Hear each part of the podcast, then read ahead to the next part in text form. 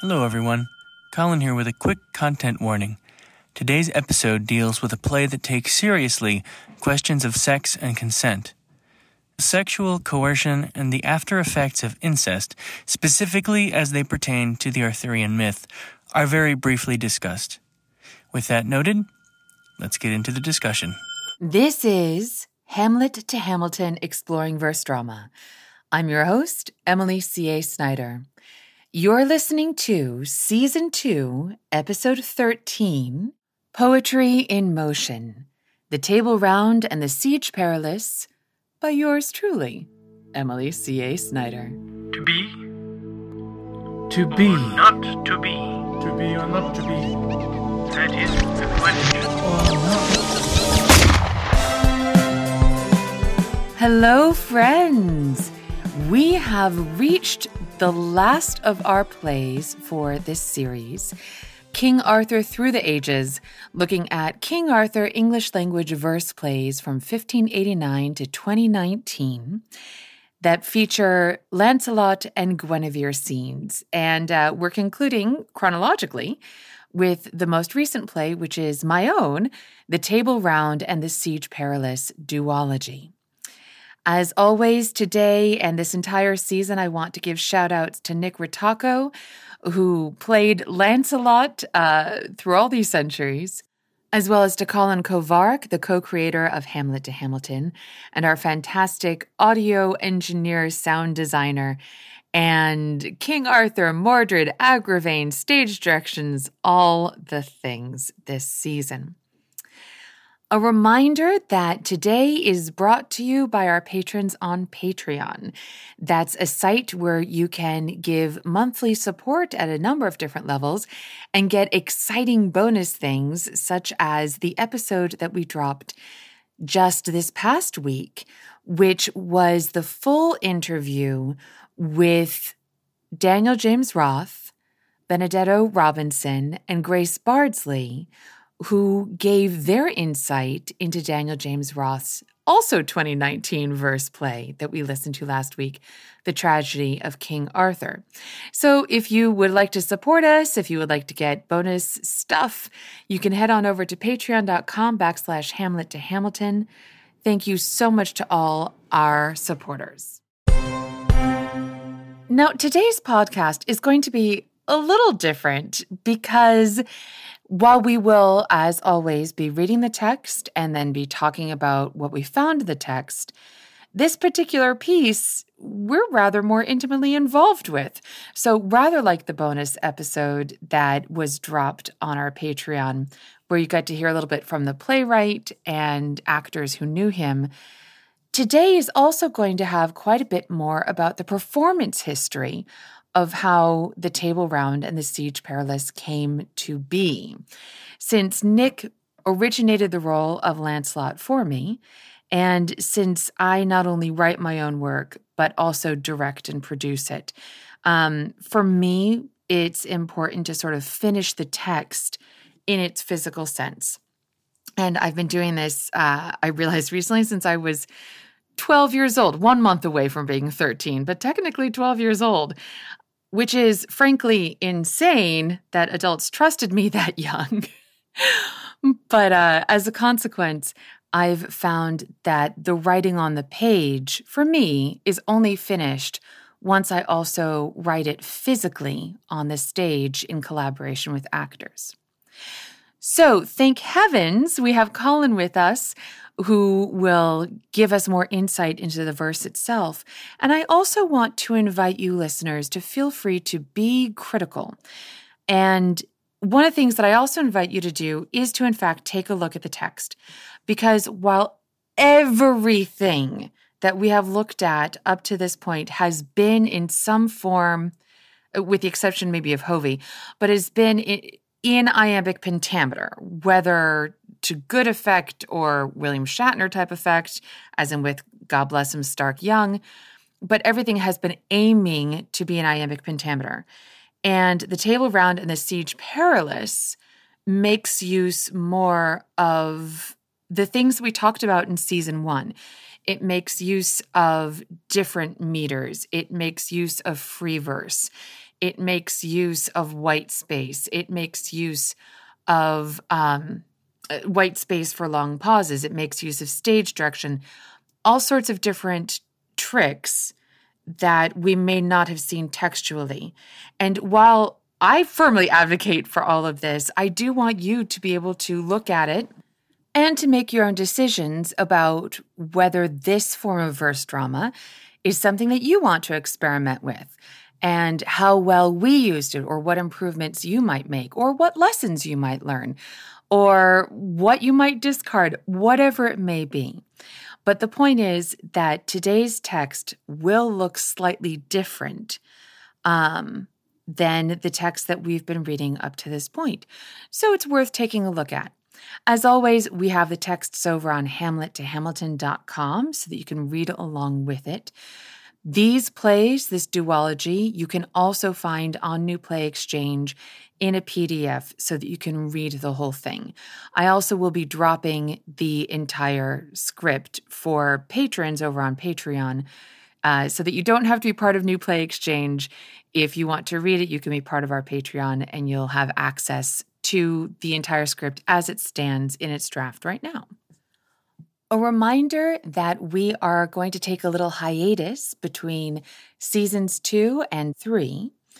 And season three, hopefully, if we are funded and rested up enough in the new year in 2022, should be about scenes and soliloquies, including something called stichomythia, which you may have heard that word floating around in the ether before. Now, if you're very clever, you've already looked it up and know exactly what it is. But we are going to be talking about stichomythia in this episode, and we're going to be talking about it uh, considerably in season three in regards to scenes and soliloquies because it is one of the best tools in your tool boudoir.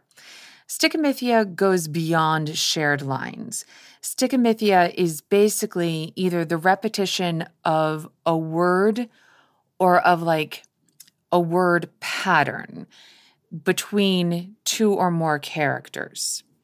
A good example of full line stichomythia, so each line of verse, it's not shared, um, each character gets one line of verse, is in Hamlet, the closet scene with Hamlet and Gertrude, which begins, Hamlet, thou hast thy father much offended. And then Hamlet retorts, Mother, you have my father much offended. So, Hamlet, thou hast thy father much offended. Mother, you have my father much offended. And then this next line is Gertrude, Come, come, you answer with an idle tongue.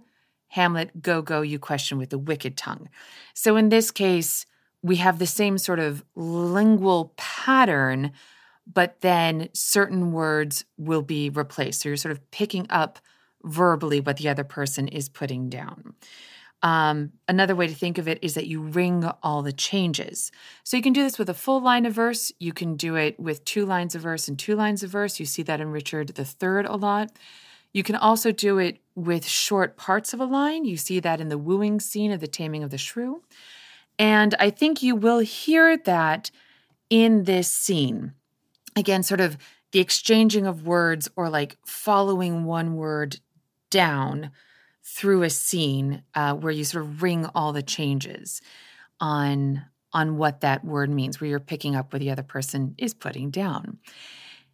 So that's stichomythia in very brief. We'll be talking about it more, but I did want to give you a definition since we use the word fairly freely in our upcoming conversation without ever once defining it.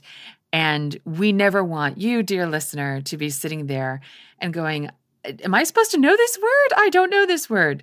No, in fact, we have not talked about this word until now. And now you know. The more you know. With that, we're going to jump right into today's conversation. It will be a longer episode.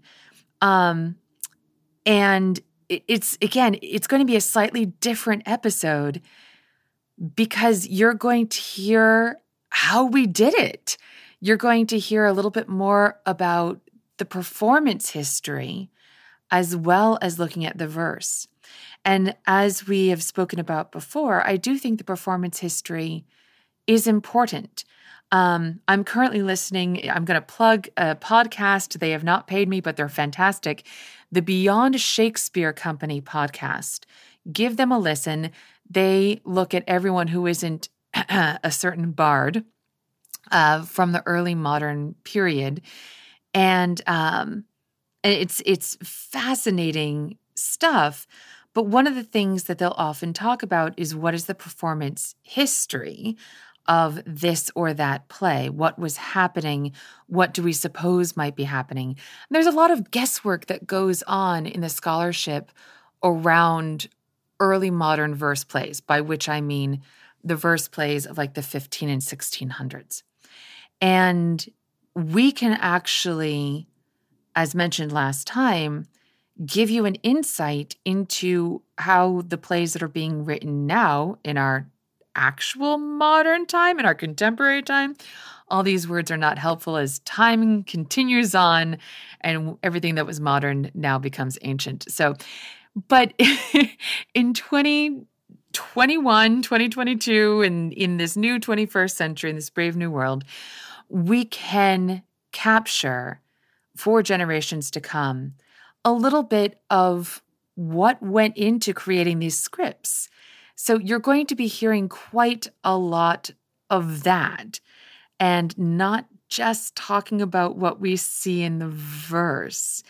I will suggest that uh, I don't know that I have the answer to everything. There's about even what I did in the verse. There's one part where Colin asks me a question uh, about something in the text, and it's a question that I'm still pondering as a writer, going, Ooh, do I need to codify that for myself? What do I mean by that? Why did I use that? So, the questions that you have, the qualifications that you ask for, means that research can be done. We can learn more about this form. Uh, we can ask the questions and not just go off instinct. Um, anyway, that's a lot of talking from me. Let's get into some talking from November, October, November of 2020, when we delved into the text of The Table Round and the Siege Perilous by Emily C.A. Snyder, written and developed in 2019. We auditioned in August and then um, rehearsed in September, went up in October. So we now come to The Table Round in the Siege Perilous by me, Emily, Emily C.A. Snyder. Um, I will be reading for Guinevere, although um, last year in October 2019, I was the writer director. I was did not also take part because whew, that would have no. Um, also, I am not an actor combatant, which will be important as you will see in a minute. Um, this show was written. Uh, so, first of all, actually, I want to thank Jen Carter, who is Guinevere and who originated the role, for letting me read her part in this series. Um, and I'm looking forward to to Nick sort of like what you have to say about the writing process or you know the acting process because um so I as we actually had in our second Bard talk, which I believe will be uh, out yes. before this. Oh yeah, definitely. Mm-hmm. I tend to write with actors, and this was sort of the most I've ever done that, in part because the story was just so big, I couldn't wrap my brain around it. So we kind of ended up like LARPing our way through live action role playing, our way through these plays. And then I'd go and try to write it into verse as fast as I could, and then come back the next day and we'd rehearse it and then LARP, and then, you know, the cycle would continue, which again, um, I had not realized that that was going to be the situation to that extent. Um, I, I know better now. Um, I want to thank everyone that was part of that process and did not murder me. Um, and apologize to anyone that it was that it was their hell and not their heaven to work that way. Um, but I know things now, many valuable things. uh, and uh, and if I do that process again, now I know what to warn everyone about. And like LARPers only need apply. if you do D and D, we're going to do D and D and create a play, more or less. Improvisers only, please. Um, is there anything you want to say, Nick? Since again, um, so everyone that worked on this piece, uh, they've got first right of refusal because they really originated these roles. Um, so, is there anything that you want to talk about in terms of the writing process before we start the writing and rehearsal and performance process, which was like altogether. Yeah, I remember. I remember doing a, a brief reading of what you had, like Yes. long before, probably six months, maybe before the audition, then rehearsal, then you know all that process. Because I had the Um, first act and a half of the first play written. Yeah. And I remember showing up to the first rehearsal after being cast as Lancelot, and re and what this is, is one of the funniest moments. I was like, oh, this isn't done yet. this, this play is not only is this play not done yet, this play is maybe not halfway done yet. Um, and it being like this this shock to me. I mean, obviously, like I was like, well, no, I just I had no idea what to expect, and I was like, oh wow, all right, well, we got we're going to be getting new pages. This is there's going to be a lot going on.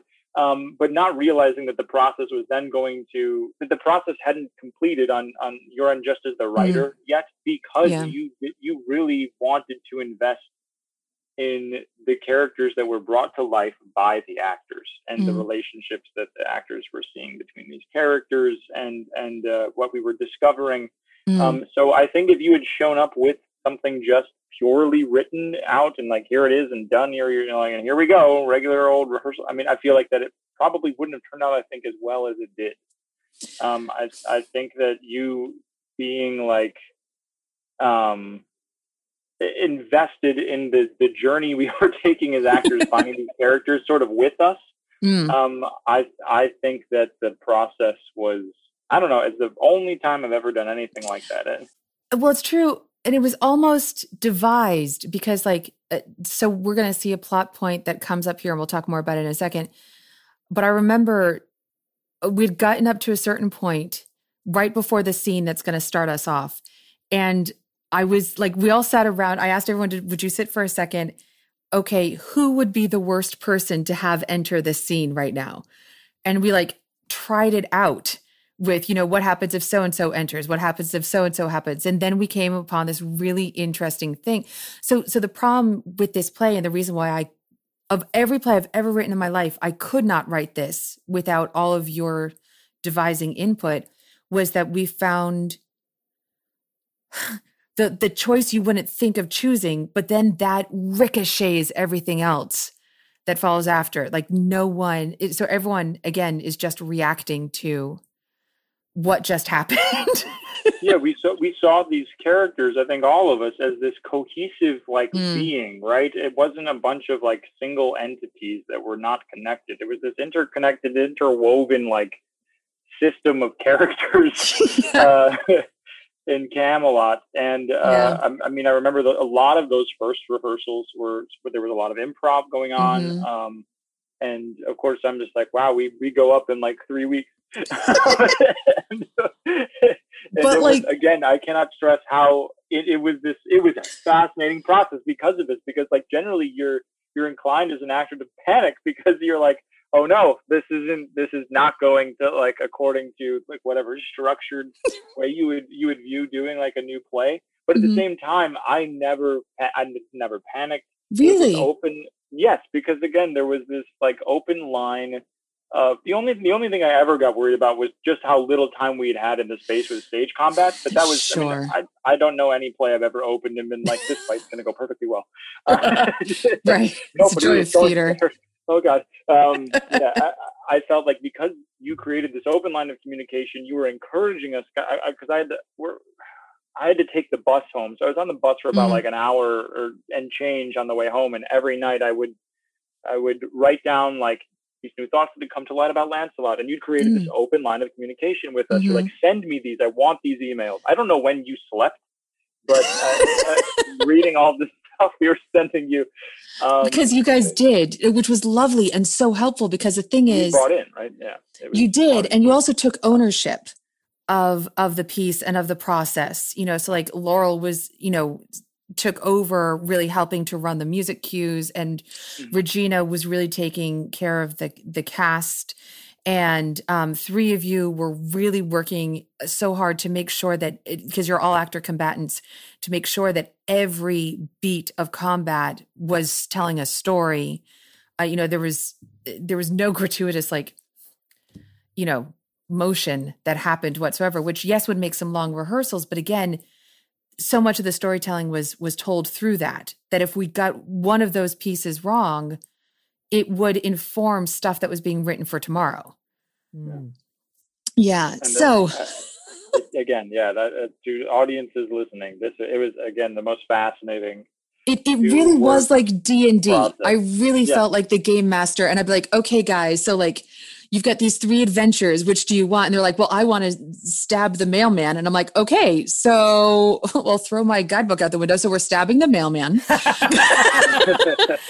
you know, and then you come up with the character of the mailman. and And yeah, I remember the, the the one night later in the process, we were already in the space, and, and mm-hmm. you were like, "And we're just going to spend these next like this next hour. We're just going to go through. I'm going to finish Siege Perilous tonight, and I'm go- we're to figure out what everybody freaking wants, and we're to larp it all right now. Everybody, we're just to do it really fast. All right, you do this now, go." And then that was, and then you showed up, and there was a play. Um, well and you really have to thank laurel anderson and joe rake for that because i was still going like i can't finish these final pages and it was laurel who was playing merlin who literally like sort of came up gently and went emily i have to memorize so i will stay here with you while you talk out this play with me and you will finish it and send it to us which was the last thing i need because by that point i was also really tired I mean, You yeah. know? Again, that's why I said I don't know when you slept. Granted, like we all were, were, were pushing it on both ends, but at the same Yeah. time, you were sending out page. I'm like, this is 4 a.m. When did she go to bed? You know, like when did she start? When did she get? What is going on? No, but the truth is, honestly, um, because uh, my body likes to be a nocturnal creature, um, it, it sort of felt like my day would begin when I would get on the bus to get on the train to get to our space, and so I'd be writing, I'd be typing on the on the public transportation as fast as I could, um, and then I'd get into the space, and we I'd send what I had of the script to you all. and you all are reading off of phones and things. And so many copies of this. so book. many copies. and um and it, we'd block it and we'd sort of like, you know, set print, okay, get that all down. And Julian Lavalli, who was our stage manager, was taking copious notes because we were also doing this in the round. So she just put in all the stage directions onto the the living script. Things like, you know, he moves to nine o'clock, you know, things like that. Um, so that we have this the actual blocking, if we so desire to ever release that. Um, and she took detailed, beautiful notes. Um, and uh, and then you all would go away, and I would I would just stay and write till about four in the morning, get as much of it out as I could, so that you guys would have a few hours during the day. Then I would take a ridiculously late train and bus home, and um, then fortunately I'm a freelancer, so I would sleep till like about one, get up, uh, try to write some more, get back on the bus, go back up to rehearsal. hmm like, yeah. That, that's and that's yeah. That, yeah, I that all that timing checks out with me. Getting, getting so those copies of the plays sent to right. Well, which is why, like, my theory is, I mean, Shakespeare was kind of rehearsing in the same way. Mm-hmm. Mhm. No, and that's what it, it felt. It didn't feel wrong at all, Uh, and, and, and I hope it doesn't come out like that. It was just Mm. it, it was it was a, a deeply creative thing that we all were really invested in, and none, none none of it felt wrong at all. It was it was exhilarating. I lo- I mean, I loved it. But again, I do want to point out it is not everyone's cup of tea. And that is okay. Everyone works in different ways. I'm sorry, Yeah. Colin, I cut you off. No, no, it, it's just uh, this what you're describing, and I, I was, you know, the one in this conversation who wasn't there, um, Which is going to be I invaluable. yes, that's true. As I listen, I'm progressively more bummed about that, but uh, uh, but it reminds me like this. What you're describing is a true a true ensemble piece, Mm. um, and it Yeah. reminds me of certain. I- I've never gotten to observe it firsthand, but I've heard stories of how some uh, plays have been done at a place like Lookingglass Theater in Chicago, which is intensely about their ensemble. Um, and the director that's known for this is Mary Zimmerman, who Mm. will divide, like, they'll take a story or a myth, like uh, Ovid's Metamorphosis, gonna Mor- say, yeah. Metamorphosis, or um, they did, I think they did the same thing with Treasure Island, which I saw when I was in college Nice. um and they'll have like they'll they'll have kind of what you did. They'll decide what the configuration is, and uh, they'll have an overarching story, which is like set in, in terms of a, a kind of a myth. You know, Treasure Mhm, Island is a mhm. fable we have. Uh, and then they will work out how that story is employed in the space together. And Mhm. then the script is developed as it goes. So this is um, something that is not, uh, at least not foreign to Chicago, but yeah, it is a very, it is very much uh, a particular way of of devising. D- devising script. Yeah, Yeah. Which Yeah, is not a- usually we think devising work and it still has like an element of like unscripted or the script lives only in your body. Yeah, yeah. Yeah. I guess I, I bring it up just to like point out that this that that's not uh it's not a weird way to work. It's perfect. It's like super. So long as you know what you're getting it's one into. Tony's. It's true. That's true. Yeah. So okay, so let us jump in and there's going to be a lot of stage direction. Go ahead, Colin, and, and take it. okay.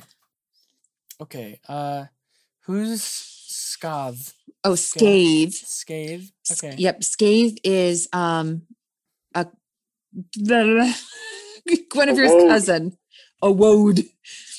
Um, it's Guinevere's cousin, a, a woman, a woad woman, warrior woman Okay. from so- Wales, a woad woman of Wales. Okay, so I'm guessing all of that page is sung. So, well, it's sung if it's in capital letters. Okay, got it. Mm-hmm. Alrighty, I think I understand it sufficiently. And if we do, I if it goes weird, yeah. we'll just go back and then we'll acknowledge that it is that acknowledge that. Great. I will otherwise not familiarize myself too much. All right. All right, here we go. Restarting. Here we go. The table round, Act Five, Scene One. Interesting that we're starting with Act Five. What? Okay, so the, yeah, the, the table round as play one uh, is a s actually Oh, yes. it was a six act play, and what you've missed before is that Guinevere and Lancelot like have had small little things, but in the middle of other court scenes. Oh, okay. Um, so this is where also- it's like, hey, Well, we also have Tristan and Isolde, and we have Gawain and the Green Knights. Like we're This just covering. epic. There's so much going on. Yeah, they don't get Oh, like wow. this alone scene. Yeah, like it's this is them alone for the first time. wait, Gawain and the, so you wove other stories into this? Yeah, Oh, Well, all the okay. characters were there. She put all the characters My into God. Camelot, and so she wasn't going to get rid of them. so Okay. everybody's pathway. I went, see what's yeah. up. All right, don't familiarize me too much. Uh, all right, I, th- I think I get it enough. Let's go. Okay. okay. So, but this is from the f- the end of the first half of the duology. That's what Right. we're. This is what the we play one. Now. Yes. Okay. Good. And Great. Okay. They're from the penultimate act of the first play. Yeah. Okay. like this was six acts, right? Okay. yeah, I believe play two is currently eight or like Oh, maybe even 12 acts, something Oh, like that. But like really play two wants like this thing wants to be a septology or something, and I'm not gonna worry about it right now. Anyway. Okay. All right. The table round. Play one. Act five. Scene one. Lancelot and Guinevere spar. The night after a royal wedding gone horribly awry, Guinevere enters the sparring field, no longer in her wedding clothes, but dressed once more to fight. Can it be he doesn't want me? There's none before insulted me like he, though neither have I taken aught to bed for reasons less of passion than of state.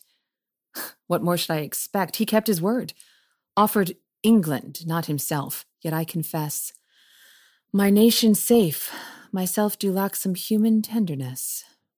Enter Lancelot, armed for morning practice.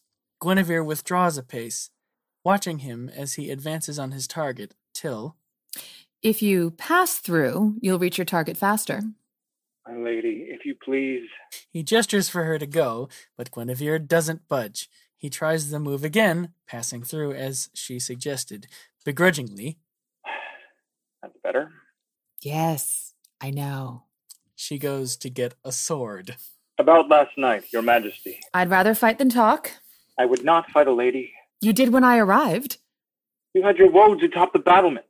I'll summon them if you will spar with me, or do you fear to fall as Arthur did? Let you win. Oh, did he?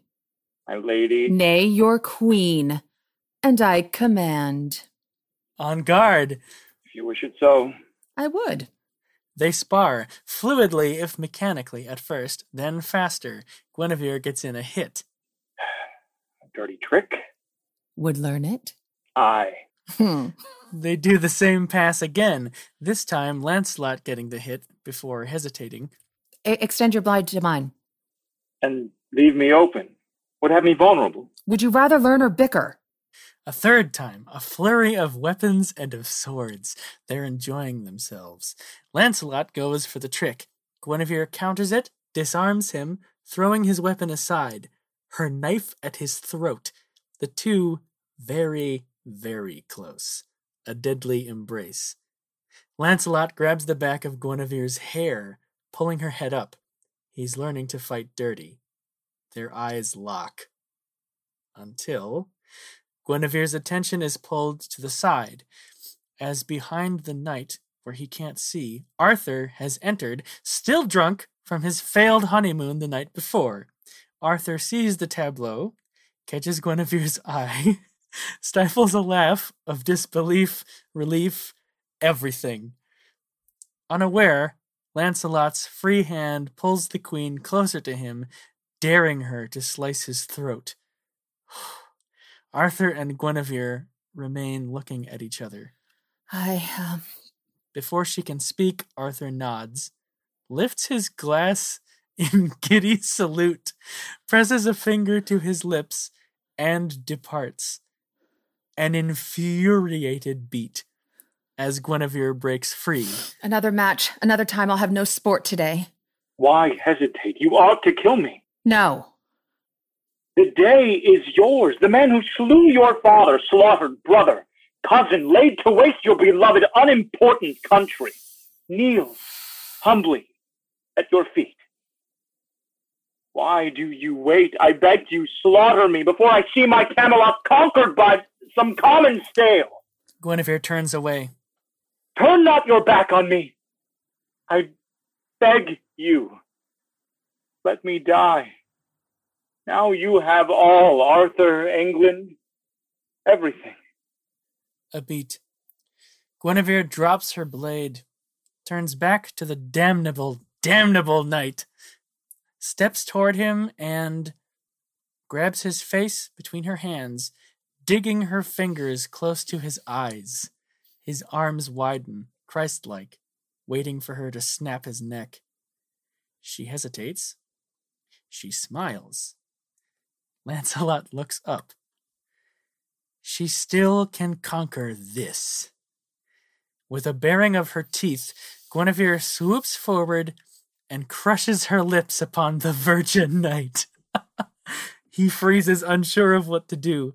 Something shifts as her fingers run through his hair, and tentatively, still learning, Lancelot reaches for the warrior queen's flushed cheek, stroking it softly as Guinevere breathes in, pulls away, strikes him across the cheek, and storms off from the field. Lancelot, alone and on his knees, his world is somehow altered. He'll wait a little while as elsewhere. And then we go to Egwene and uh, the Green Lady. God, that's spicy. oh man. Okay, let's keep haven't going. gotten started I know, yet. I'm so- I know, I know. Um, Great. This I know. I know your. I know your. Uh, what's the word? Oeuvre.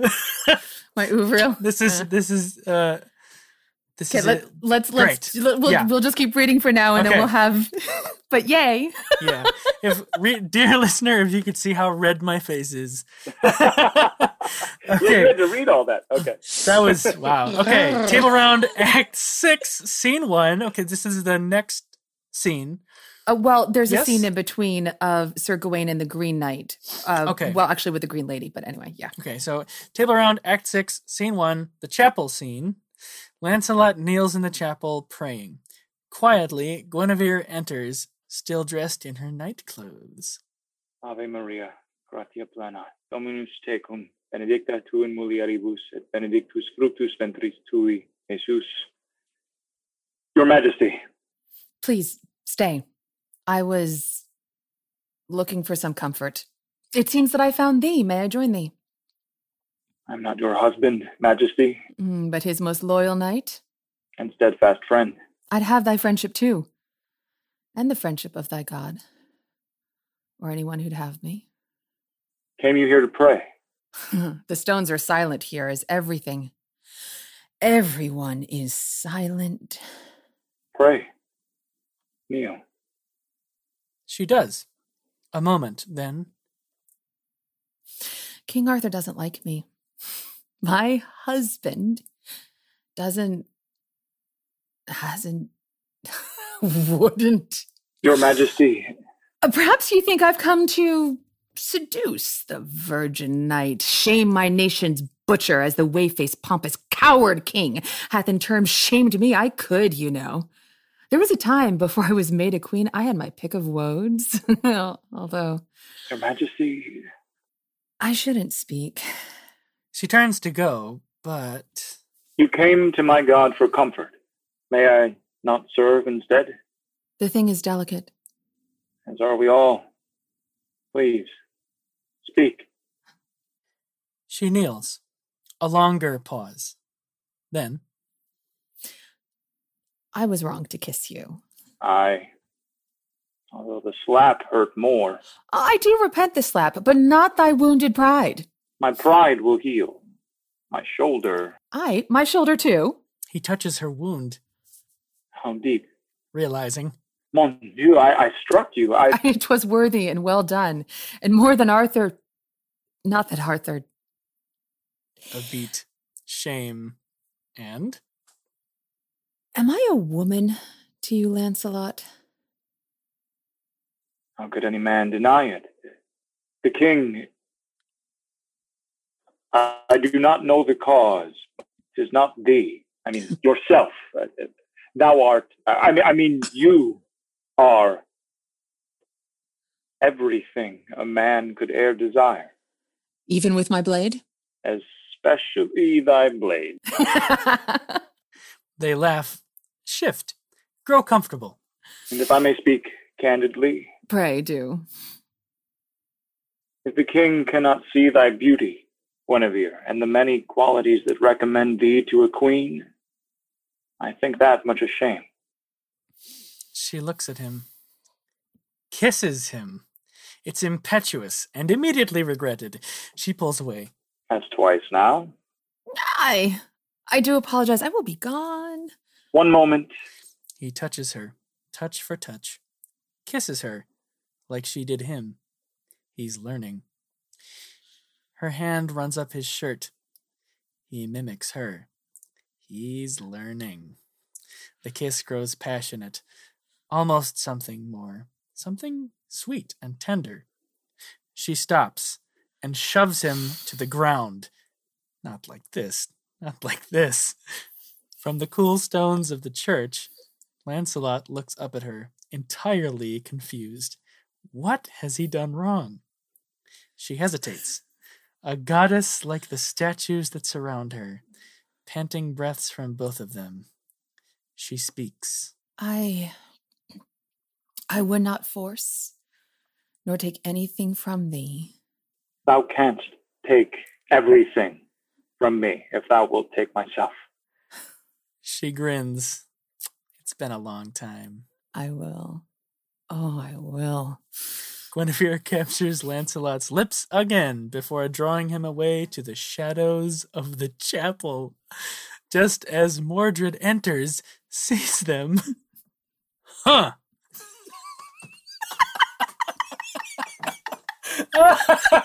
wow, okay. Awesome. Siege, Siege Perilous, Act 2, Scene 7 in the Armory. Lancelot tends to gear as Scathe wanders through singing, taunting him. Hey, my queen. Hey, my queen has conquered thee. She exits left, humming as Guinevere arrives, back in her sparring clothes. Hmm. I heard Arthur gave his blessing and you are to wed. Cleaning his sword. You did? David most eager, too. I, hmm. I almost told him.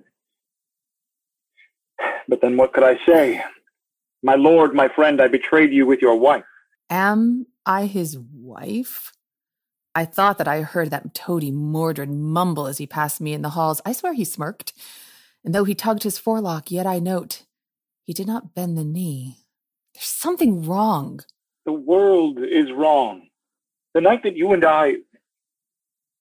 I've thought of it quite oft, more than Elaine. It is thy face, my Guinevere, lingers like a mystic's dream, making all of Eden murky unless I look on thee. I wake. Behold, the smallest touch of gold within the dewy prism of the sanguine dogwood tree, and see a vision of thyself.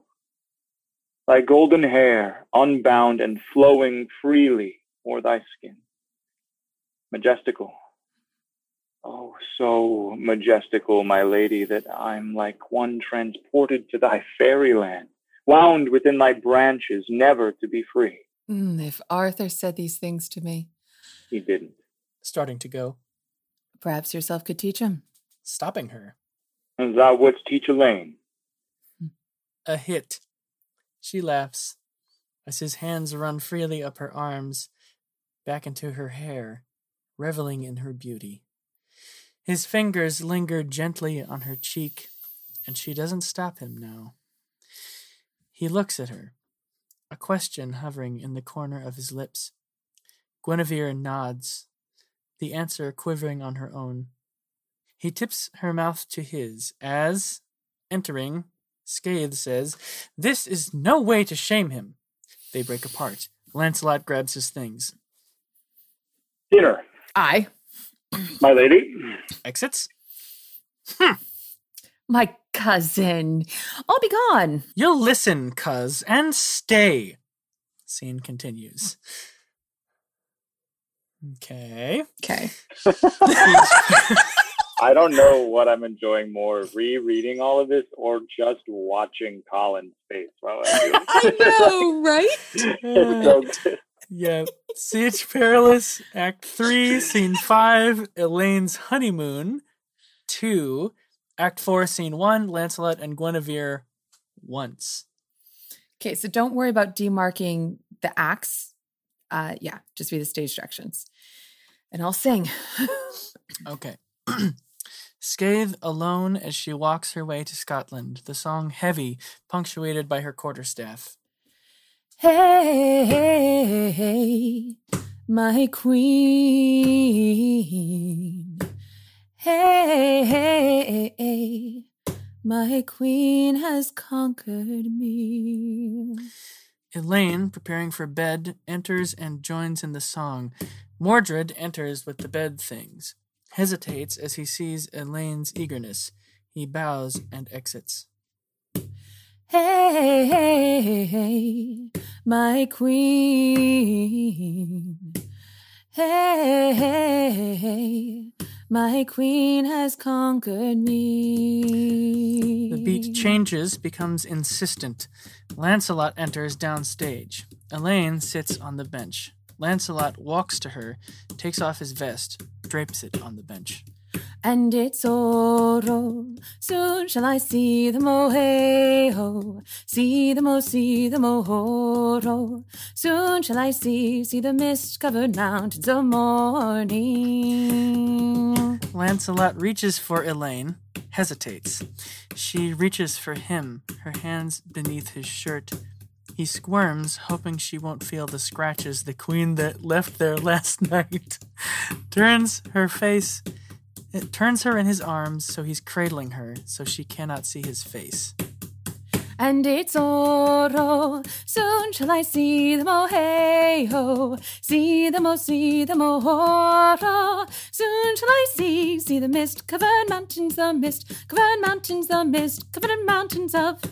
Elaine, confused at his coldness, tries to stroke Lancelot's arms as he holds her tight and immobile. The music rises, high voices and low, rumbling and wild, and reaching the breaking point. As Lancelot makes a decision, whirls Elaine to one side, and with a sudden shift of light, we're in Guinevere's chambers. You shouldn't be here. No. Where else am I to go? Go drink a dram with Arthur. No, he and I don't. I have no one else to speak with. Sit. How was. Awkward, if at all. The things that you and I have done are not fitting for Elaine. I entered, and she sat there, eager and arrayed. I snuffed the light, undressed, hid beneath the sheets, and hoped she'd make request of what she liked. I could not stand to look her in the face. I held her closely through the night and said that we could wait. Before the morning lark could sing, I fled. I, I do not love her. Lancelot. I do not love her. Pause. You swore to God you would. I swore to God I'd try. Hast thou no answer for me, lady? Thou hast my heart. My marriage was a sham, that thine own as well. No priest presided over us, no consummation, none. We both of us are free to love. If thou dost love, I don't, but wish thee very happy. Guinevere, There's more than us at stake. And what is more, if what we did but once was known by all, they'd burn me at the stake, thou knowst 'tis true. keep mum. And thus betray thy wife? How canst thou speak of love to me and still betray thy wife? She is no wife of mine. Pause. Nay, that's too cruel. It is. What shall I do? Go to her. How? All that I know, have known, all that I learned from thee, I cannot confer unto Elaine, cannot take her manfully. She, she is too. As thou art. Dost thou not love me, Guinevere? Truly. Beat. I Hast thou used me? used thee? Used? I lost my cousin for the thing that we have done, done once, as I have lost my lord the king. Who does not love thee? who holds my nation in his hands, speak not to me of love. For all that I have loved, I have betrayed. Bethink thee who? My father, Arthur, country, all. Why? If I did love thee, Lancelot, I should not love my father, whom thou didst slay. Upon the king's command. If thou didst love thy king, thou shouldst have stopped him ere he conquered Wales. If thou didst love thyself, thou shouldst not have wed Elaine, betrayed thy friend, murdered half the countryside, nor stand here now dripping from the rain to say thou lovest me. How dost thou love me, Lancelot? Nay, who is Lancelot, if he be not commanded? He is thine. I do not want him. No? Then why is thy body heated to my touch? My body craves thy touch, my heart beats not the same. I think not so. I will not have it so. Lancelot stops, releases her hand. Then, What shall I do without thee? I'll look upon thee daily and not yearn. No longer speak with thee. Wilt thou banish me to a living death of silence? Please, Guinevere, if thou wilt have it so, say that thou dost hate me. Hate thee. No, but love thee more than thou canst love thyself, dear friend. Friend, I, friend, a title that I've given to none before but Scathe. and where is she? a hit.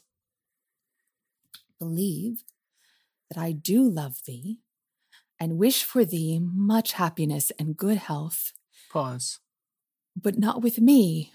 I don't. I, I can't. I know. They embrace, chastely. The rain continues, and they listen. She rests against his neck, breathes him in, nuzzles him. Once. Lancelot squeezes her hand, kisses her brow, stifles a sob. Once. A moment. They look at one another. Their fingers dance upon each other's waists as their lips strain to kiss. Their breaths entwine.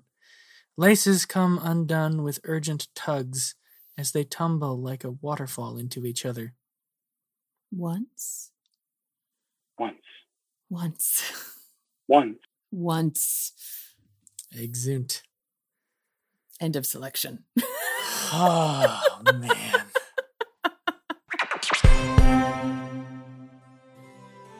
Hello, friends. Turn to Flesh Productions, which is our parent company in New York City that helps develop new plays in heightened text with vibrant roles for everyone who's underrepresented in classical Western art, is starting a new project called the Soliloquy Project. What we're going to be doing is selecting various soliloquies from some of the playwrights that we've worked with and featuring some of the actors who've become the best new verse actors in town and putting it on our YouTube channel for you to get a sample of some of what's being written in verse drama. But we know we're not the only ones creating verse drama. So we want to invite you as well, playwrights, actors, multi hyphenates, to take one of the favorite soliloquies in new verse. Make sure you have permission from the playwright to do it. And if you are the playwright and you're an actor, you have permission. And upload it on your YouTube channel and then tag us at Hamlet to Hamilton. Or tag us on Twitter, Hamlet to Hamilton, or you can find us at Hamlet numeral 2 Hamilton. Either one will work. But we want to see what you've been working on. You can also use the hashtag Soliloquy Project, all one word.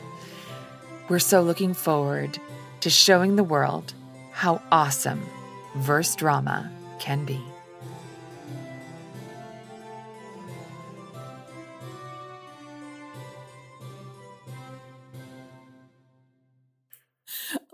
a little different. Little different. little, diff- little bit. I don't write erotica, really.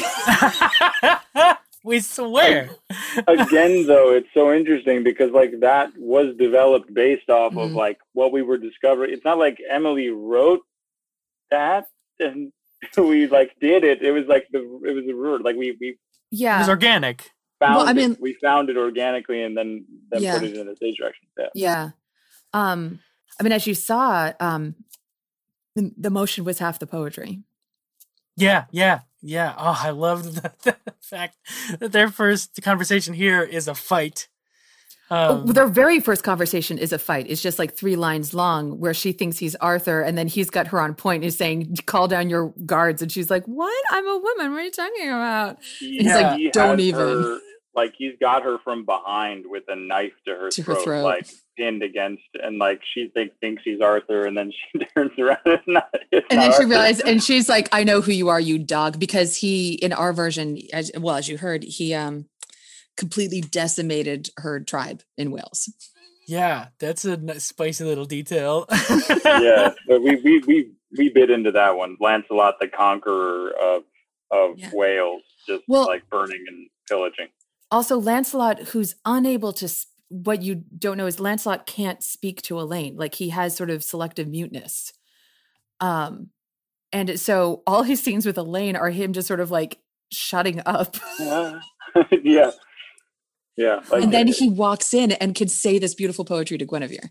yeah, Fascinating. he struggles Yeah. to communicate with Elaine. Guinevere, is like, Yeah, Yeah. I, lo- I just I love what that opening fight between them sets up in their relationship, like the tone it sets, and how much, uh, yeah, like like I said, God, that's spicy. You know, there's so much. Uh, the fight, it's similar to some uh things that are employed uh to a similar effect in the other other women. I think Hmm.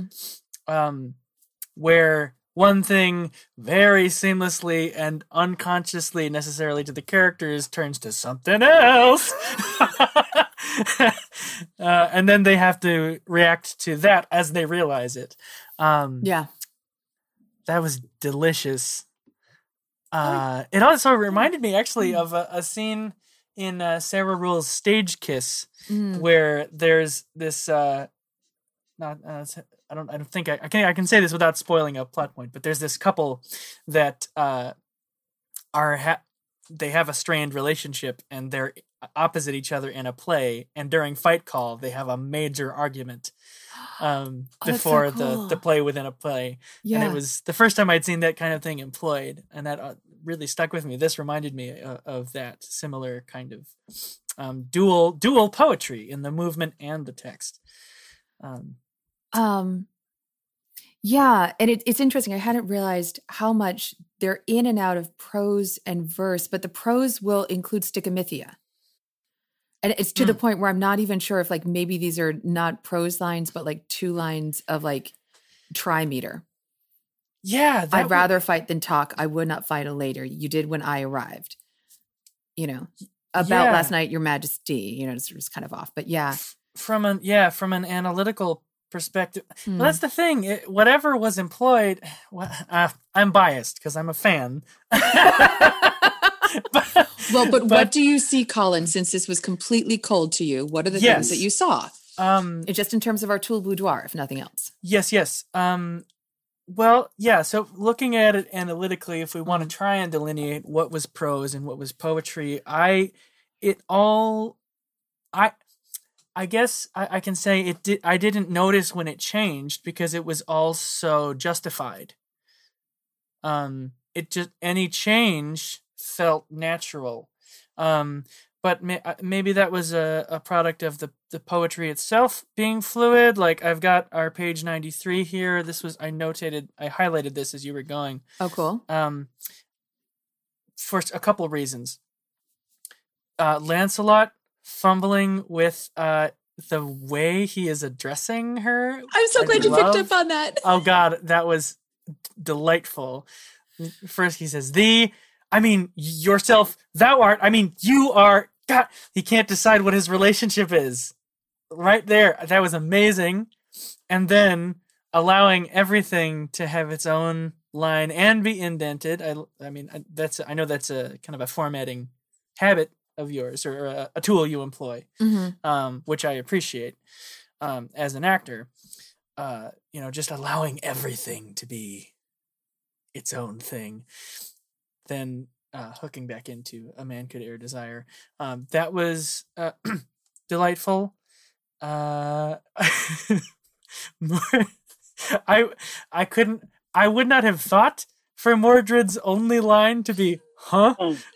but now I hope I never see anything else. Uh, you don't need it. You don't need more. Uh, No, Uh, and we had already a six-hour play on our hands, so like yeah, right. Mord- Um, Mordred doesn't need a speech. right. Um, I loved. I I noticed on our ninety eight the use of white space. It's quite nice. Um, also I'm trying to some- see what what was happening on that. Oh, uh, between oh, the when he's both we talking both of us are free to love Oh, mhm. if thou dost love, giving that its room to to land in the air. That was Mm-hmm. Uh, were uh, useful. Um, do we say? I don't think we ever say "I love thee" to each other. The first time you say "I love you" is Is in the negative. It's actually Mhm. um not Oh. I love you, but it's I do not love her. oh, Yeah, I don't think was there's ever a moment uh, that, that's really like I love you, I love you. I don't think that's well. No, I I do say I I love thee more than thou dost, but like it's it's not. It's it is any love is always qualified between these 2 Mhm. This is what I mean by it. Not just I love thee. Period. correct. Mm. Yeah. Yeah. But what was interesting to me that I hadn't real that I, I only could have realized after doing all these other Guinevere's is that while naturally speaking, they're set up to be constantly, as we were talking about, sort of stopping each other and saying like, no this way, no this way, or I want this, I don't like that that's written into the givens of their text. Mhm. Um is that I found and I, I I don't know that this was intentional, but so I was surprised to find as I was reading through it that again, I, I never felt as Guinevere that I was necessarily saying no. I was saying like again, it was qualified. It's like not this way, not this way. Mhm. I'm not saying no or go, but like yeah, that was even in right. That was even in the stage directions. It was in the thought too. Not like this. Mm. Not like this. You know, Mhm. that had its own uh, own space too. I have I have a question Mm. uh, as someone who's reading this for the first time. Great. Um, so on our 100, I, I see another big moment for white space in uh in a beat. So it says, Guinevere, I will not have it Mhm. so. Lancelot stops, releases her hand, lots of Mhm. white space. Then uh, Mhm. I think that's great. I mean, I understand what to to what effect that is employed. Mhm. Um, but I wonder why why then above that on 99 earlier utilize pause or beat um, to what effect are those other tools employed That's a great question. I don't know. which is a fine answer I don't know. It felt right. that's yeah you're the playwright i mean that's the yeah that's a justification sure Um, I mean, if, for the one on 99 between she is no wife of mine to nay, that's too cruel, putting pause there was more a matter of clarifying so that, uh, because if it, the way it would format with just white space in between, it would be difficult for Lancelot to realize that's still his line.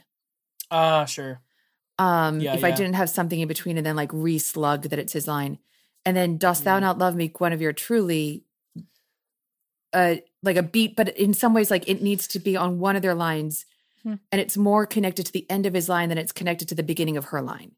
And it's not Yeah. between their lines. I don't I like no it makes but sense I can't put more white space there because it's the end of a line, so there's already white space there. right I So it, it's kind of like with musical writing, like you that's what i was do just going to bring up yeah it's about it's a clarity. diff- Am I going to keep changing the key, or will ju- I'm just going to put sharps and flats in? Well, actually, I was thinking more of like this is it's a difference between a fermata Mm. versus a half rest versus Yes. a quarter rest. Um, so that- versus these are this Yeah. is complete silence. Yeah. yeah, that's yeah that that works. Uh, and another Yeah. thing, as as a reader, Mm. um, that uh, that I enjoy. That another thing that I like that you just do often uh, is like all of these. Um, however, however it's scanning at the time, Mhm. whatever meter you're using. Uh, just if I'm using meter, yeah. if if yeah, if there is meter, um, having just like one or two words thrown back and forth between two characters, and that's especially uh, effective at the very end of our selection here. Once, once, once, once, once, and that is you know, it, the sensibility of it is changing every time, and you realize what decision they're actually making in what is genuinely the span of a line. that's uh, I just love that. Yeah. Um, I was I was struck as we went through how prosaic the language was. Um, which I remember when I was writing it, I, I felt like, oh, I'm writing bad verse.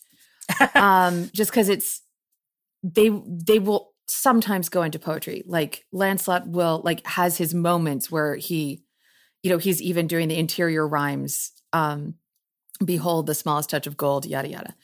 Um, and uh, but something that I learned from this play is that in some ways there's like there's again there's so much urgency. There's kind of no time to stop and like have long paragraphs of verse right. Well, I think you're, of you're getting- poetic verse, I should say. yeah, exactly. And I think that you, uh, you, I would suggest, I would Mhm. posit to you as a Mhm. theorist that uh, in in this script, you actually found your way to some of the things that in season one you came to formally define, uh, because we're, you know, we can we're continually returning to this idea of content dictating form ah, and I think that's fully justified here. Our con- because, like I said, I don't notice it changing. mm, It doesn't, you know, Shakespeare's not precious about his own vir- reader, very large air quotes rules, uh, and we don't have to be either. It's like I, I said in an interview, or uh, you know, or said in the workshop. Shakespeare's a jazz musician, yeah, and his rules are can be broken if it if the story wants them to be and that's i think that's really what's going on here so whether it's in 6 what you know to convey passion or whatever and then changes uh i trust and i experienced as an audience member that that was necessary because the music was changing the tune literally the tune was changing Yeah. And, and yet something that so Julian, who again was our stage manager, but is also um has her MFA in in poetry and is a verse playwright herself, among Oh, many other hats. um, as she would be there taking stage direction notes uh, on the text, what she was pointing out to me was that this play is like full of stichomythia, and I definitely felt that that we were just constantly picking up the language the other person puts down. You know, even Mhm. with thy blade, especially thy blade, my shoulder, your shoulder, like um yeah back and forth. I'm curious, Nick. So, what are some of the things that uh like what are some of the sim- similarities from other Lancelots that are here or differences?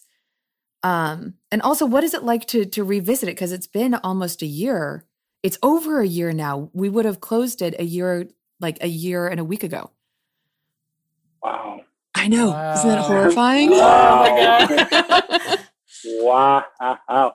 Um, no, uh, again, one of the things that I loved about uh, this Lancelot was, uh, and you mentioned it multiple times in Mhm. the uh, in the dialogue, uh, not the dialogue, the uh, the stage directions, um, Mm. constantly of him learning, right? Mm. Um, and it feels like we're dropped into the very, very beginning of their relationship together in a way that we are not in the other plays. And you get to see this, like, oh. you get Yes. to see Lancelot, this pious God, uh, you know, and justice warrior man who, who, um, you know, but it just doesn't know how to do the other stuff, you know, uh, and and the the woman that he has that he's crushing on in court, he doesn't know how to communicate with, and then. Mhm. Uh, immediately with Guinevere, where did we find them alone for the first two times? Fighting and in church.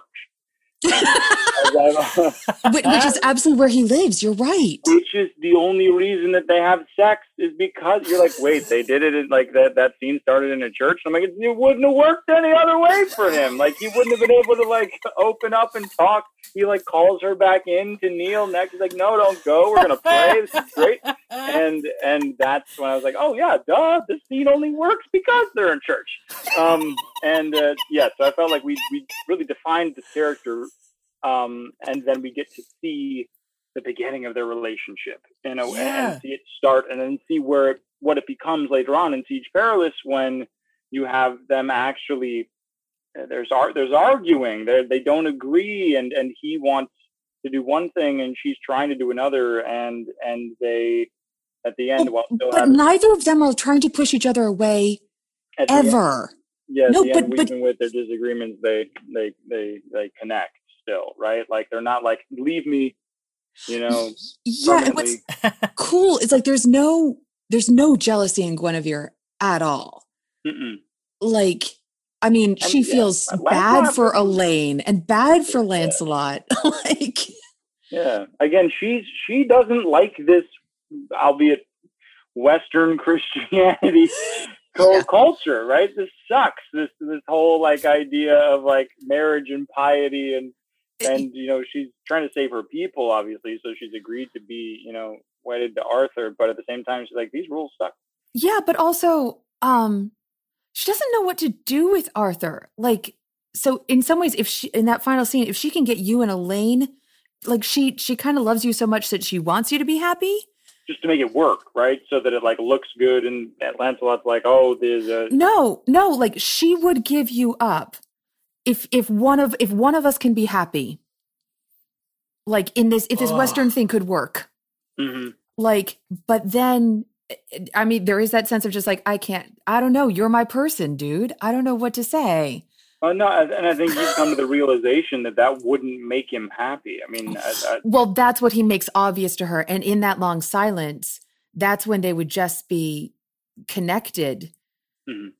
you know, and that's when she realized, like, yeah, that I mean, that that her being happy for what she perceives as his happiness is not making him happy, and therefore it makes her sad. But but it's not pity ever. It's just like, oh, well, okay, then.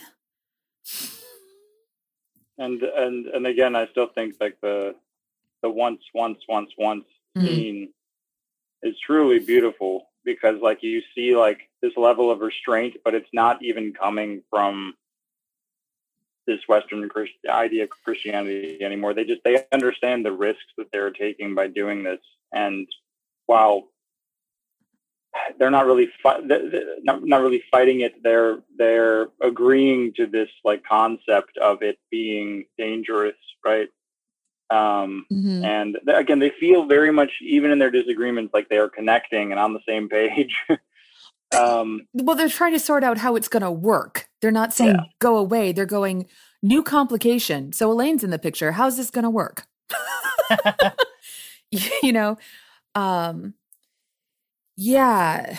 Um well and it's interesting at least in the version that we have right now the next time that we majorly see them we don't have the they're discovered scene what happens actually is the focus goes on elaine finding out that in fact this relationship has been going on and then elaine confronting arthur thinking that he doesn't know.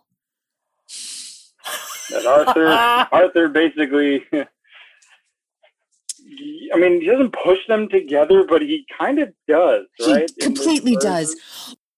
Well, the thing is, uh, you know, in the beginning stuff, it's not about like yes, um, even from the first moment, Guinevere uh, like gets Lancelot because again, he will fight her, and she gets that, and she can respect it as this sort of you know pagan warrior. So like, even though he completely killed her entire town, there's like an honor to that. In a, in a like, Yeah. she hates him, but she can hate him honorably. That like, it's all clear. It's very clear about how you know warrior culture works. Um, and the confusing thing is this Arthur guy who, like, okay, now I'm going to buy into like, now I'm married, now I'm yours, and you're not going to sleep with me. yeah um, okay, I'm sorry.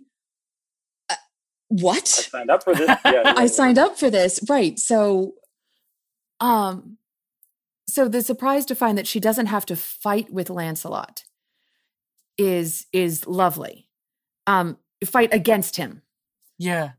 yeah. Um, yeah, and I thought that working in that background of uh, her being uh, from from Wales and from a Mm. warring a, a warring people that uh, Arthur's uh, conquering. crown fought against, yeah, that conquered, Mhm. imparted like uh, it- forgive me if I'm remembering the wrong Nope, character, go for name, but Tita- like a Titania like Ah, quality yeah, sure. to her. The the Titania and Hippolyta, yeah.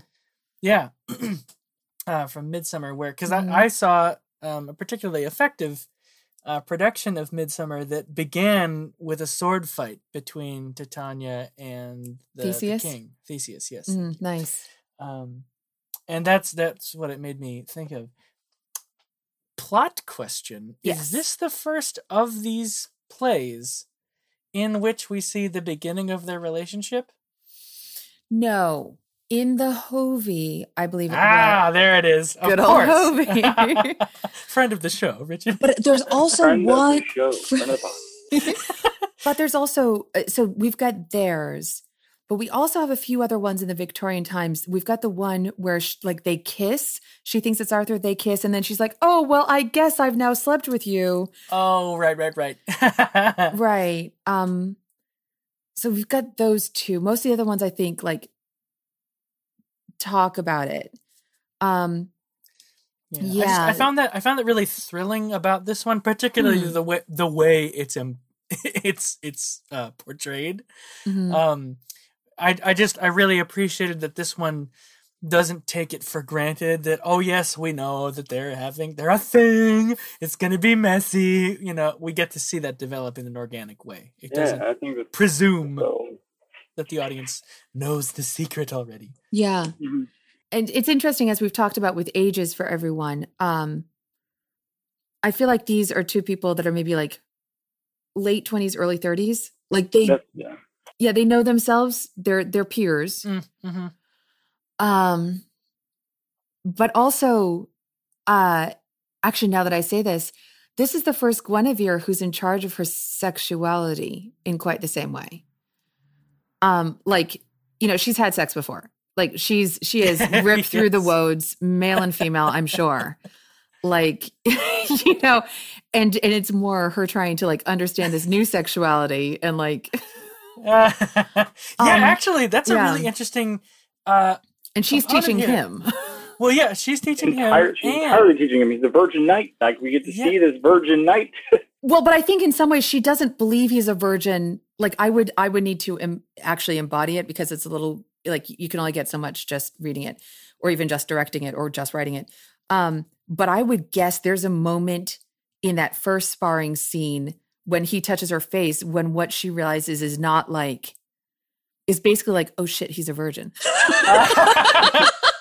yeah, that makes it. Yeah. That makes a lot of sense. you know but so that Um, but the thing is we were also contrasting it to gawain and the green knight um where he is sexually coerced by the green lady and that's the scene that Oh. happens right after the chapel scene so that's where like a late addition to that scene Oh. was her saying i will not force thee or take anything from thee Oh, and that's, that's where important, he's yes. yeah so important and where he's like uh no please please take me we have this beautifully like consensual thing, right? And like they both yeah agree to do this, and, And it's, uh, even though she's much more experienced than he is, and like they're figuring it out and right. he's learning. Yeah. And I, I wonder if there's then, with that background for Guinevere, that Mm. this Guinevere has the opportunity to discover something more, to discover that tenderness. Oh, absolutely. It, I don't think she's had a relationship with anyone ever because Right. she's, you know, she's too high, uh, status wise.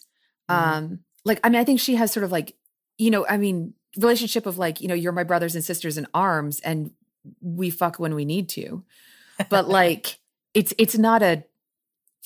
And also, I'm in love. Also, I'm finding mm-hmm. myself in love with you, and every time, and it's and it's not the thing of like again because we just did the other one, which is this woman like discovers she's in love, and and it's like surprise, like this is so this is such a quiet love. You know, it's not a I love thee. It's like it's just like I mean, if if there weren't the complications around there, like they just kind of like we're in the next step, we're in the next step. Should we move in together? Like you know, you know, would, like- just be right. we Like, would they- they would just be. be. Yeah. Yeah. Yeah, like, oh, this is working out. Oh, you're more than I thought. Oh, we have a little bit of tension. Oh, we work through it. Like, Yeah. And there's also this concept of like after their the discovery scene ish. Really, it's the more the, the court scene with Elaine and, and Arthur, and like they're they essentially escape ish, right? they they escape together. Yeah. There's this quality of like they could have gone away and just been right, but neither. It's not in their character to like abandon Yeah. Camelot. Yeah. Yeah. You know, that again, uh, you know, what's interesting is like, yeah, no, there's no sense of like hate or like it, life is too short to hold grudges in a weird way. in this world. Like, okay, you've done me wrong. Is it egregious? Like, is it unforgivable? Because like it it like everything's so terrible that there's a certain level of unforgivable. And it is way beyond even destroying like my entire world. It's actually I gotta say, I'm finding it's a and I don't know if this is just me because I I wrote it and so I'm being a little bit like, I don't want to talk about play um but this play feels in fact like there's there's like a a, a chasm of several like multiverse universes between this play and like like everything else we read still feels of a piece if that makes sense it feels like Mhm. they're all from the same world and this one feels like not at all Something from else. this, something else Yeah. Am I am I dreaming that up? no, not at all. But Not I at all. Fuck. I'm, if I, I am going to swear, I fucking love that you do that. like that was when I so backstory, which uh, well is if you've listened to one of our bonus episodes, you'll know this. Uh, but when I saw um, Juliet and her Romeo, that was like one of the most exciting things about it because there were can all of these canon changes that made the relationships so much more uh, just both justified and intense. Um, like Mercutio and Romeo, all of that stuff. I won't spoil they it for you. they were definitely in a relationship in my version. Yeah, Yeah, 'cause I, didn't say- I'd, Oh, I, well, okay. I'd moved to LA by now. I did not see you. I Yeah. know. Uh, but well, I, I, didn't. I, just- didn't get to see your full Orlando, which you would have done, but that's okay. Sorry. Sorry, Colin. Uh, but yeah, I I so you, yeah, you referenced earlier all of the the tweaks to the canon, Mm. the complications that were added in this version that create the environment for things to be so spicy. Um, which Well, which is why I think it feels different. Yeah. Well, I mean, to begin with, the fact that Lancelot is definitely a virgin, that she's not, that she's pagan, that he's Christian.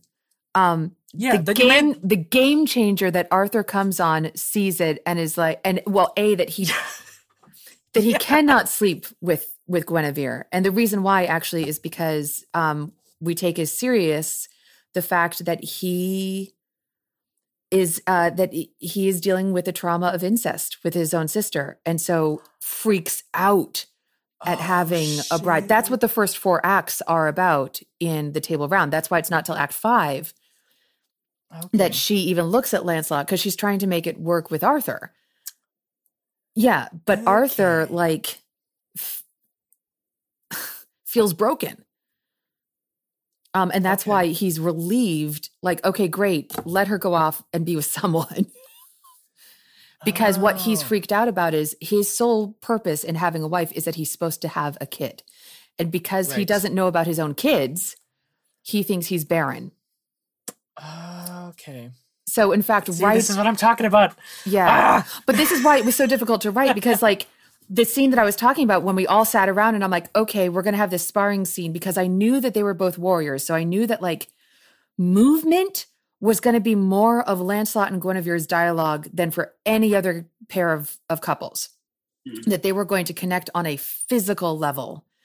Um, which is why we need an actor combatant, which is why it was so great to have Nick and Jen, who are amazing actor combatants. Um, and then uh, like i said uh, for I, i'm coming to realize i've done a lot more stage intimacy as an actor and as a director than most people do so like that was my part of the puzzle um and uh it- because it's the same thing you know you're getting very intimate into the nuances of like it's not just they kiss it's like this is what this kiss is. Yeah. that you know but as well this is uh because they worked out really the whole like I, I was just like i need you guys to be in this position from fighting. Um and so i think it was you nick that was like i can grab your hair and pull your neck up which will help arthur be able to see over your shoulder you know then i was like okay but i need you to pull her closer for some reason and then like you know so yeah it was sort of like working through okay if this then this if this then this that you wouldn't figure out if you were just like sitting alone in your own brain Definitely. Yeah, I think the combination of like driving again, and it was kind of how the play, the, the process of the playwriting that you had done, like certain stuff had there was holes, right? There was like Mhm. this scene is going here, and so like we need to connect from here to here, and like this scene, I want this to be a scene where like Arthur is going to see this happen. Like, how do we make this? How do we make this occur? How do we accomplish all of these goals that we have with, Right. with this with this scene, right? All Uh, these plot these- points have to happen. Plot points, this character development. How does this all occur here? And Mhm. yeah, we I, it was kind of really fun and interesting doing it that way. So like, we need we need to position it so that like Jen is literally facing this side of the stage, which is the only part of the stage that Arthur can come in from. You know, and we need Lancelot to not be faced, so you have to be like facing opposite directions, close together, pull her. Right. Oh, oh, oh, there you go. You pull But also- back. Guess what? we need to slow it down enough that the audience registers that arthur entered but we need because i hate stupid characters we need lancelot not to be stupid and just holding because i need arthur and guinevere to like see each other across the room and the audience to register with that um Yeah. And so you need to do an extra action. Like, what can she be doing to keep all your focus on her so that you're not noticing when she's looking over your shoulder, but the audience can catch up? Um, Yeah, because there's this Yeah. of her. Yeah, uh, she. I think she put me on point. She had the, the knife to my throat, Mhm. and Lancelot, instead of like just standing there, grabs her hair and pulls her closer. Right, which is the Yeah. perfect time for Arthur to enter because To that's enter. going to look very differently to Yeah. him yeah, than what's actually happening. Lancelot's like, "Would you mind slitting my throat?" And Arthur's like, "They're getting it on." well, but I feel like you were the person that gave me, um, I forget exactly how you improvised it or, or, or maybe it was an email that you sent me, but you were talking about you were the one who said because because we we split it up. We got up to Arthur entering, and then like that there was a night in between, and we came back. I this is my murky memory to do the whole now you have Arthur everything speech. You know, will you not kill me? And you were saying to me, or you wrote to me, whatever you conveyed to me. Lancelot has no po- no reason to live past this point in the play, and I need you to have him say that. Um, and that's where that whole you know next speech happened Yeah. Yep. Yep. Yep. hello friends there is about a half hour more that Nick and Colin and I talked. We can release that over on Patreon for anyone who is interested in hearing a little bit more about the process, but I think this is a good place to stop. Something else that I would like to note, actually, because Colin brought it up before, where he said um, that it was interesting to see these two characters get together and that it was not just inevitable and to to sort of explain why that was how I write as an invitation to you writers out there and um and giving you food for thought to think about why you write what you write. So somewhere in somewhere in this whole lockdown and this pandemic, I believe somewhere in 2021 is when I realized that I actually am a romantic. Um, all one word, aromantic, as opposed to without romance, um, which you can certainly go and look it up, and we can drop a link um, if you want to learn more information about what aromanticism is and the whole aro spectrum. But as a consequence, that does affect the way that I write um, because it's part of how I see the world, which informs a lot of what I've talked about with Guinevere. Isn't it funny how we can go back and look at our own texts? But I think that what that means is um, because when I first told some friends, oh my gosh, I've been researching aromanticism and it's ringing all these bells. The first thing people said to me was, oh, well, that's so, I mean, congratulations, and that's awesome. It's good to know more about yourself. It's so funny because you write romance. And my thought was, I don't actually write romance. In fact, I have great trouble watching supposed romances because I roll my eyes and I'm just like, what am I, what am I seeing? What is this? Um, so instead, what I write is relationships, and some of those relationships have sex. and then viewers sort of fill in a third color, a third note of the chord, and call that romance. So I would suggest that's why for me, going into this play, I actually was very concerned about dealing with Lancelot and Guinevere because they are seen as such a romantic couple with that sense of like, I can't help myself, I'm drawn to you, stars in the eyes, inexplicable, mysterious. And so I think I could only ever have written their quote unquote romance, what I would consider their love story, which is different, um, by going through and marking out not so much their romance as their relationship. And I would suggest for all of you out there, for writers, for directors, dramaturgs, producers, actors, whatever your specialty is in the performing arts, that it is, to go back to some very, very ancient wisdom, it is worthwhile to know thyself.